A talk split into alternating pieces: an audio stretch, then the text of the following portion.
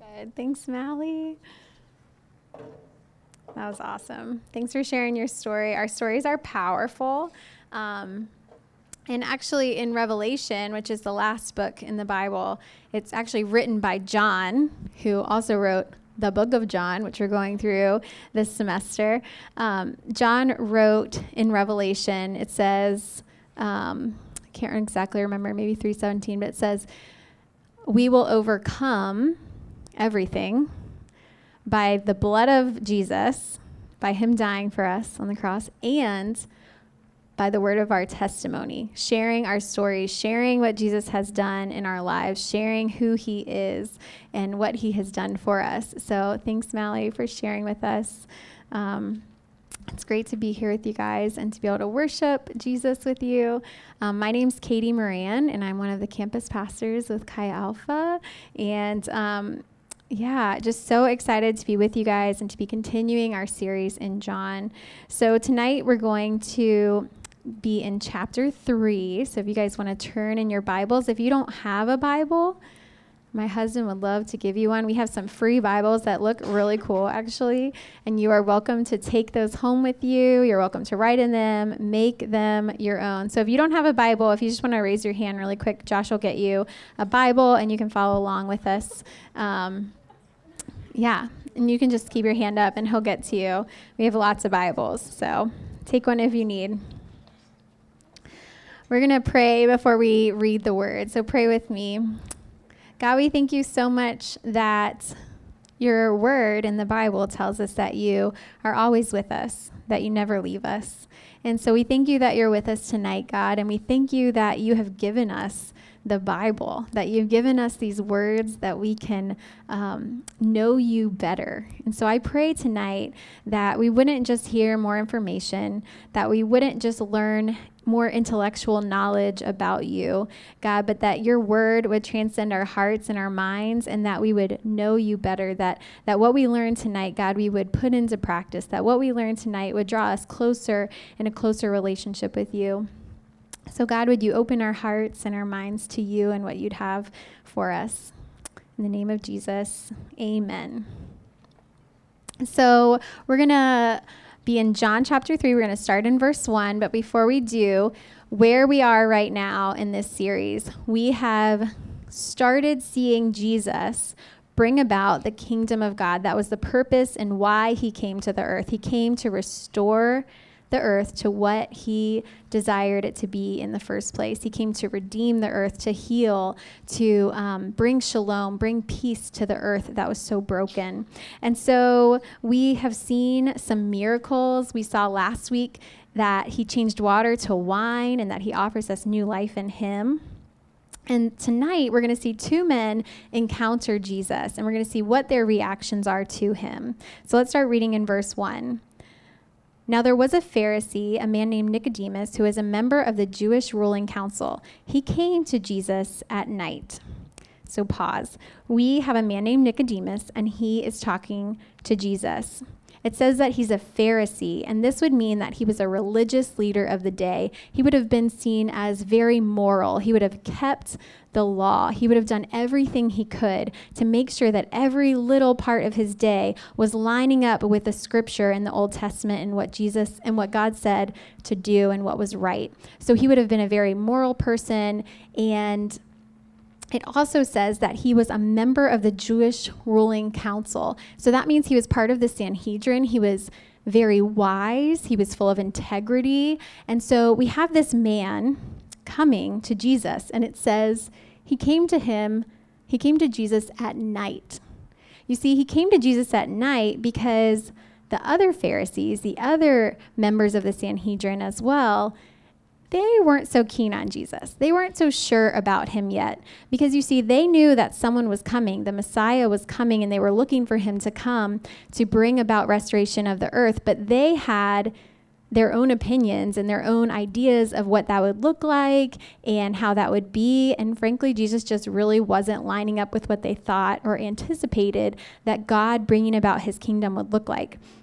And so Nicodemus, this Pharisee, this Jewish ruler comes to Jesus at night. Why does he do that?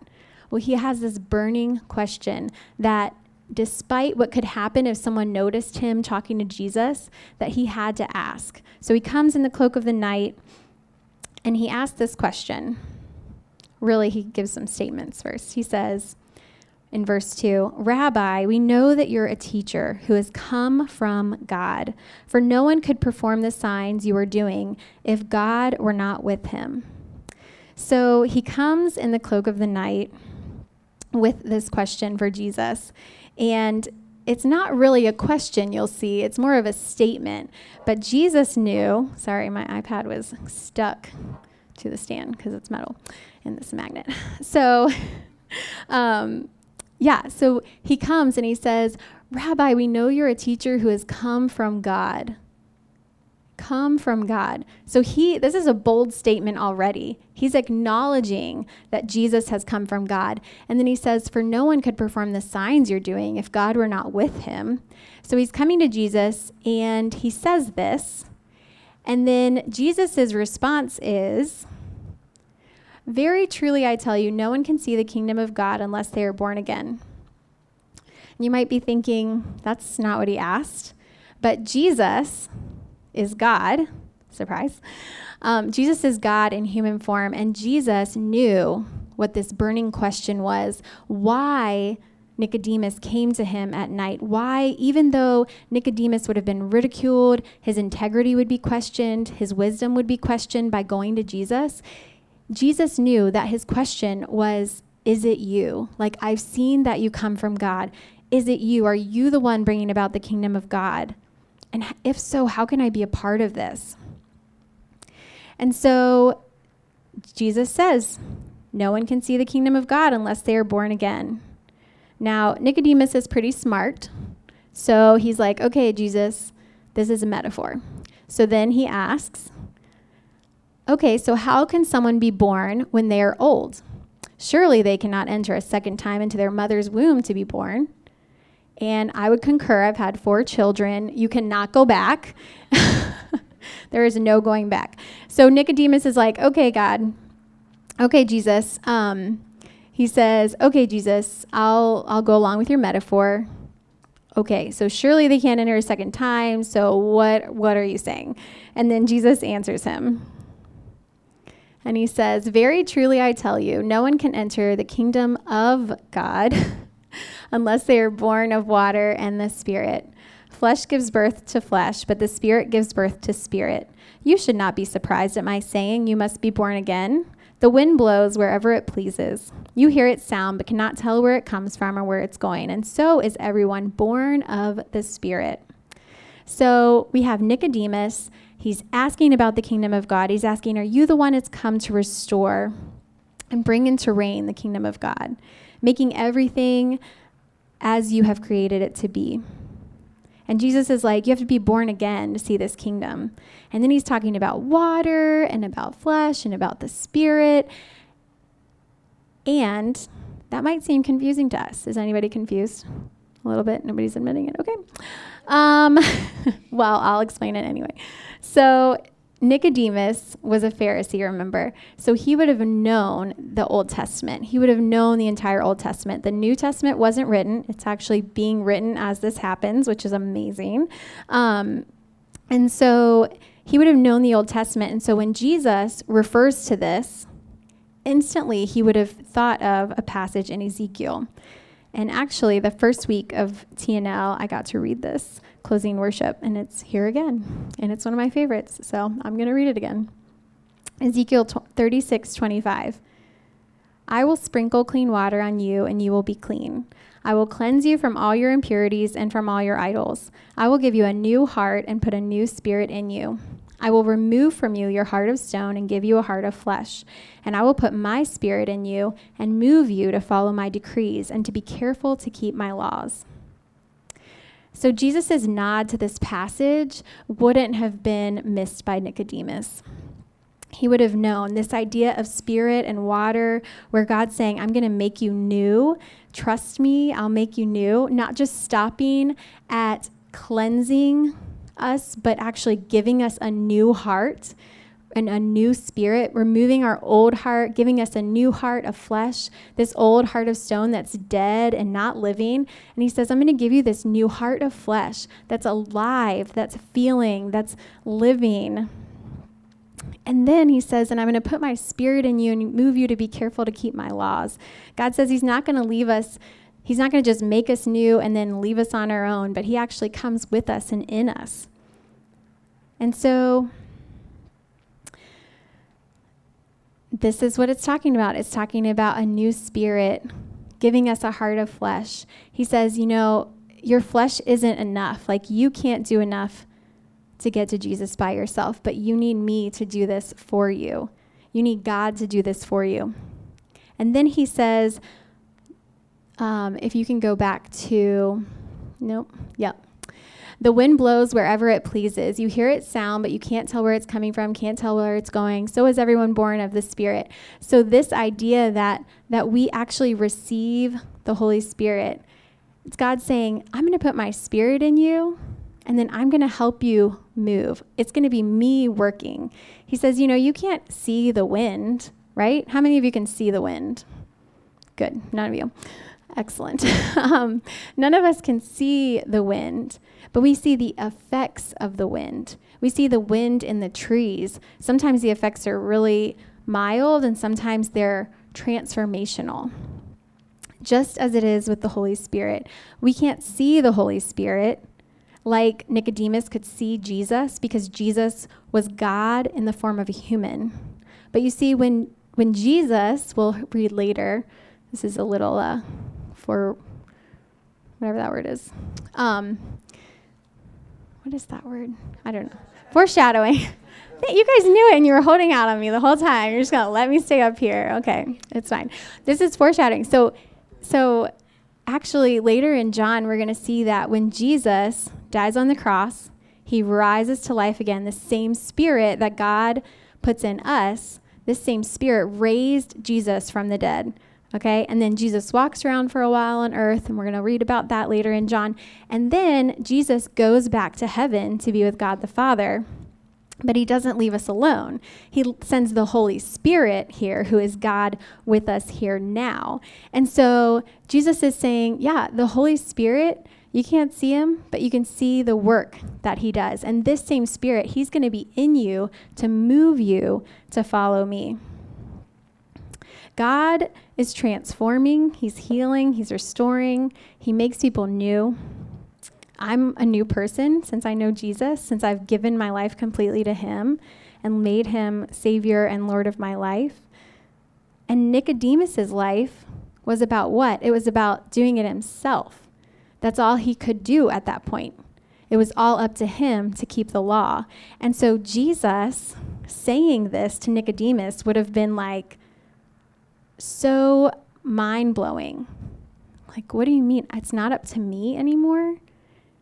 You're going to give me new life. You're going to help me. You're going to do the work. So, John 3 in verse 7 says, You must be born again. You must experience this new birth and this new life. And the word there is zoe in the Greek. It's not like biological life, but it's this idea of Zoe life, this life lived in Jesus, where the Holy Spirit is the one helping us to be new, helping us to follow Jesus. Jesus is offering Nicodemus this new life. And Nicodemus, this man who is so wise and who really loves God and wants to please God, I love his response. His response is how.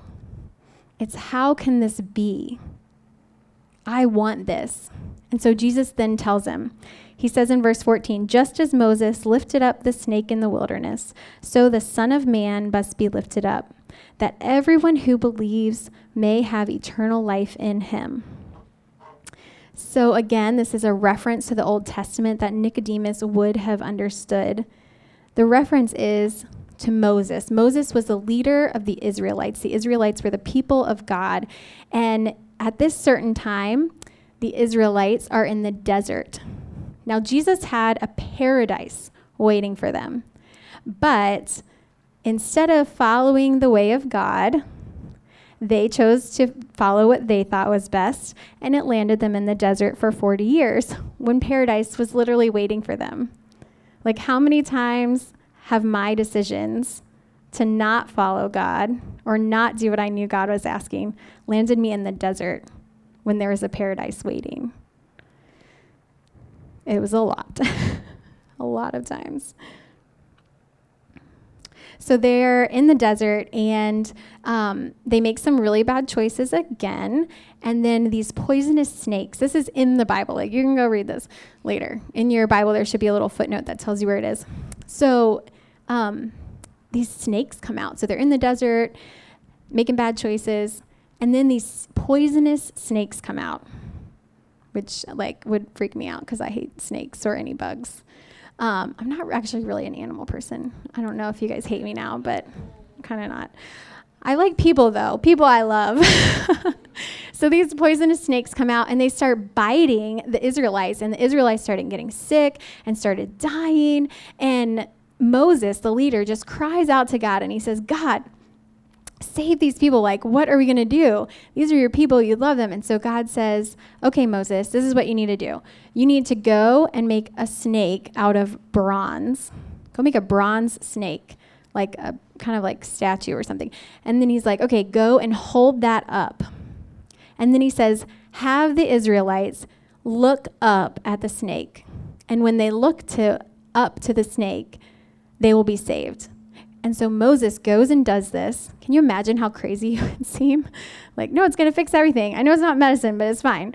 Um, and so he goes and makes this bronze snake. He holds it up and he tells the people, Look up to this snake and you will be saved. And so the Israelites do it. And guess what? They get healed miraculously. And Jesus is nodding here and he's saying, If you, it says, if so that snake was lifted up in the wilderness. So the Son of Man, which is a reference to Jesus, the Son of Man must be lifted up. And what happens? So that everyone who believes can have eternal life in him. This means that Jesus needs to be exalted, that when we look to Jesus, we can be saved. Now, in John, this idea of lifted up means exalted, and it also means exalted because of the cross. Generally, if you read in the book of John and you see this phrase like the Son of Man lifted up or Jesus lifted up, it's talking about the end game for a little while because we know he comes to life again. But it's talking about Jesus going to the cross. And so it says, if you exalt me, I'm the one on the cross. If you look to me, you will be saved. But why? Why would Jesus go to the cross? Why would he be lifted up? Verse 16, for God so loved the world. This comes right after. He says, I'm going to be lifted up. I'm going to go die on the cross. And why? What is the motivation? It's his love. And it's his reckless love that we sometimes sing about, or this, this idea that, like, this doesn't make any sense. Why would this holy God come to the earth as a man, limit himself as a human, and then go and die. It's because of his great love for you. His great love for you. For God so loved the world that he gave his one and only Son, that whoever believes in him should not perish but have eternal life. For God did not send his Son into the world to condemn the world, but to save the world through him. Whoever believes in him is not condemned, but whoever does not believe stands condemned already. So he's saying, This is the state you're already in. You're already condemned. I'm not coming to condemn you. Jesus doesn't condemn us. He's not waiting to condemn us, He's waiting to save you. Because they've not believed in the name of God's one and only Son. Verse 19 This is the verdict. Light has come into the world, but people loved darkness instead of light. They weren't focused on Jesus. We read in chapter 1 that Jesus is the light. So they were focused on darkness instead of the light because their deeds were evil. Everyone who does evil hates the light and will not come into the light for fear that their deeds will be exposed. But whoever lives by the truth, it doesn't say live perfectly, but it says that you live by the truth. comes into the light, when we bring our true selves before God, when we open ourselves up to God, it says that we come into the light so that it may be seen plainly that what they have done has been done in the sight of God. It's God's love that propelled him. And as we focus on God, as we look to him, we are saved for eternity and today. Ezekiel talked about how God transforms us, how he gives us an eternity with him, but how he also gives us his spirit to live today. He comes to save us. Jesus came to save us because we couldn't save ourselves. You're not saved by coming to Tuesday Night Live. You're not going to have transformative life because of Tuesday Night Live. You're not going to have transformative life with Jesus because of core group. It's going to be because you have a personal relationship with Jesus because you look to him in everything you do. The passage that follows this to end out chapter 3 is one where John the Baptist, remember, not John who wrote the book of John, um, but John the Baptist, who we learned a little bit about the first week in the first chapter, he's this famous man that has been making the way for Jesus. He's been telling people that the Messiah was coming, and he's been um, bringing bringing people into relationship with God through their repentance and through teaching them. And he's this really famous guy, okay? And he's been baptizing people like left and right. He has lots of people who are his disciples, they're learning from him. And one day, later in chapter 3, it says that um, John the Baptist is baptizing some people, and his disciples are there with him. And then they notice Jesus somewhere close to them, and they're like, they come up to John and they're like, John, did you see that? Jesus is baptizing our people. Like, Jesus is baptizing people over there. Like, this is so wrong. He's getting all this glory, he's getting all this credit. People are leaving us to go to him. Like, this is wrong, John. You're the man. Like, come on. Like, aren't you mad about this? And this is John's response. Verse 27 of chapter 3. To this John replied, A person can only can receive only what is given them from heaven. He's like, This isn't mine anyway. And then he says, You can testify that I said, I'm not the Messiah, but I'm sent ahead of him. The bride belongs to the bridegroom, and the friend, who is John, who attends the bridegroom, Jesus, waits and listens, listens for him and is full of joy when he hears the bridegroom's voice. So John's like, I'm not the one getting married here. Like, I'm not the main guy, it's him. And John says, That joy is mine, and it's now complete. So John's response to people focusing on Jesus instead of himself is joy. And then he says something even crazier in verse 30. He says, He, Jesus, must become greater, and I must become less. The one who comes from above is above all. The one who is from the earth, John, belongs to the earth and speaks as one from the earth. The one who comes from heaven is above all, and he testifies to what is seen and heard, but no one accepts his testimony. But whoever has accepted it and certified that God is truthful, for the one whom God has sent speaks the word from God. For God gives the Spirit without limit. The Father loves the Son and has placed everything in his hands. And whoever believes in the Son, Jesus, has eternal life. But whoever rejects the Son will not see life, for God's wrath remains on them. John says, I've never claimed to be the Messiah. He says, This guy, Jesus, he's the real deal. He's the one I've been talking about. He's the reason I've been calling people to come to repentance because Jesus is coming. He says, I don't want the credit. I was made so that he would get the glory. I was made so he would be exalted. And that's my purpose. And we've seen this all over John thus far. John the Baptist said from the beginning in chapter 1 that he's not the light, but he's testifying about the light. He says he's the voice calling out to make way for this guy, Jesus. And it's about Jesus being famous. And he does this with joy. He's joyful that Jesus is present, and he's full of joy that people are coming to know Jesus and that people are leaving him to go to Jesus.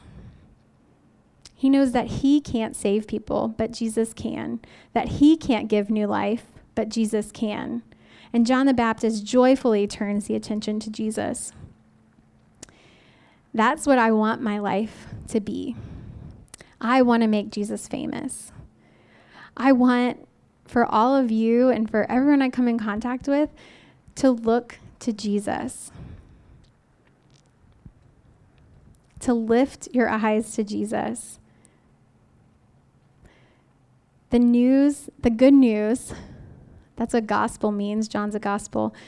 The good news is that Jesus came and that Jesus wants you to look to him. He wants you to be in him, to have new life in him. I can't give anybody new life, and I can't change your hearts from stone to flesh. I can't.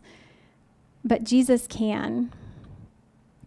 What could happen if we chose to see everything in our life through Jesus? What could happen if we made our lives all about making Jesus famous? It's so countercultural because a lot of times we're told, like, you need to be the best you, you need to get yours, like, make it about you. And the things that I know I've struggled with in the past, like, what do people think of me? What do, you know, like, like Mally was talking about, like titles, like all of these things that, that we can choose to focus on, that we can choose to exalt in our life, that we can choose to look through and look to. Jesus says, none of that will do. He says, you need to look to me for new life. The passage in Ezekiel said that, that God puts his spirit in us and that this moves us.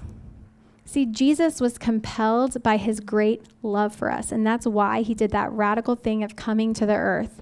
Of lim- God, like the God who made everything, limited his, himself and came to the earth as a man. And when we look to Jesus, the Holy Spirit will make us do crazy things like transfer from Radford to JMU, even though we all know JMU is better right now. I'm just kidding. um, but the, the Spirit will make us do things that might not look right to other people. But God says, I'm going to give you a new life. Like you might not know what I'm doing, but but I know. And when we put our trust in Jesus, when we exalt him, our lives will never be the same and they will be far better than we could ever imagine. So, what could happen if we do this? What could happen in our own lives? What could happen at JMU? What could happen if you lived to make Jesus famous? If you showed people God, if you shared your story with people, if you just gave the credit to God, like when you know, like, I prayed for that bus to come and it came. like, even things like that. Like, if you're like, dude, I prayed for that, you know, God just brought me that bus out of nowhere. Like, I was going to be late, but now I'm not going to be late. I think Jesus does things like that sometimes. But even, even things like that, like, what could happen if you get sick and somebody prays for you and you get better? You could say, oh, yeah, I just got better. Like, I'm so glad. Or you could say, you know what? Like, somebody prayed for me and I think God had something to do with me getting better. What could happen if we lived to make Jesus famous? This campus would be transformed. It would be transformed. Think about how many people we as a group come in contact with every day. If we lived, if we turned the focus from ourselves to Jesus, if we turned our focus from titles to Jesus, if we turned our, our focus from anything else to Jesus, like what could happen? The whole world could be changed. So as the band comes up, we're going to have a time of response. And I just have two questions here, as you can see. The first question is Have you experienced new life in Jesus? Have you experienced what Jesus was telling Nicodemus about? Have you experienced this new birth? And the second question is what is your focus? So, if you haven't experienced new life in Jesus, tonight would be a great opportunity to begin a journey with Jesus where He gives us new life. He removes that heart of stone, gives us a heart of flesh, puts His Spirit in us, and moves us to do whatever it is that He wants us to do.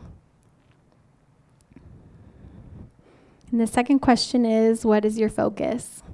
Has your focus, like, what are you exalting in your life? What are you looking through to see everything else? Is it your future job? Is it your a relationship? Is it your image? Like, what is it? What's your focus? I encourage you to make it Jesus, to ask God to help you. Remember, we're not alone, it's not up to us. We just have to be willing to ask God to lead us and be obedient when He does. So I want the band to play for just a minute, if that's okay, without singing. And then you guys can just pray in your seats. Prayer is just a conversation with God. You can say, God, I need help refocusing. Or you can say, I've never met you, Jesus. Like, I've been thinking that coming to church was what this was all about. But now I know it's about a relationship with you. So I'm just going to pray as we enter this time. You guys can respond. And then the band is going to sing, Great Are You, Lord. And we want to exalt Jesus. We want to lift him high. And so I would love for you all to sing. I think it's a, a way that we can praise God. I would love for you to stretch yourselves and Consider raising your hands as an act of praise to God. Sometimes I just have so much love and excitement for Jesus, and it just like, that's why I raise my hand because I'm just so excited about God and I'm so thankful for Him. And sometimes I know that my heart is not really feeling that. And so I might lift my hands as a way to help direct my heart and my focus. And so I would encourage you, you don't have to I'm not making you. But I would encourage you, just whatever it is, to take a step to exalt Jesus, perhaps in a way that you hadn't before. And let's make him known. So, would you pray with me as we enter this time of response? Jesus, we thank you for who you are. We thank you that you are God who came as a person, who showed us how to live for, for God here on the earth as a person. We thank you that you've experienced everything we could experience. And God, I just thank you that you offer this new life to us, that you offer this rich, joyful life. And God, I just pray that tonight, if there is anyone here that hasn't experienced this new birth, this new like vitalization, this new life, your spirit coming in them, Lord, I pray that they would tonight. I pray that they would open themselves up to you. So, Jesus, we say that we're open to you. We look to you, God. We want to make you famous. We want to glorify you in everything we do, God. Lord, we want to really live for you. We don't want this, we don't want you to be just part of our life, God. We want our whole life to be about bringing you glory in whatever way that might be.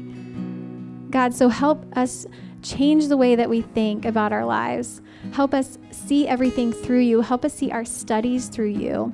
Help us see it as a way to honor you, as a way to learn more about you and the world you created.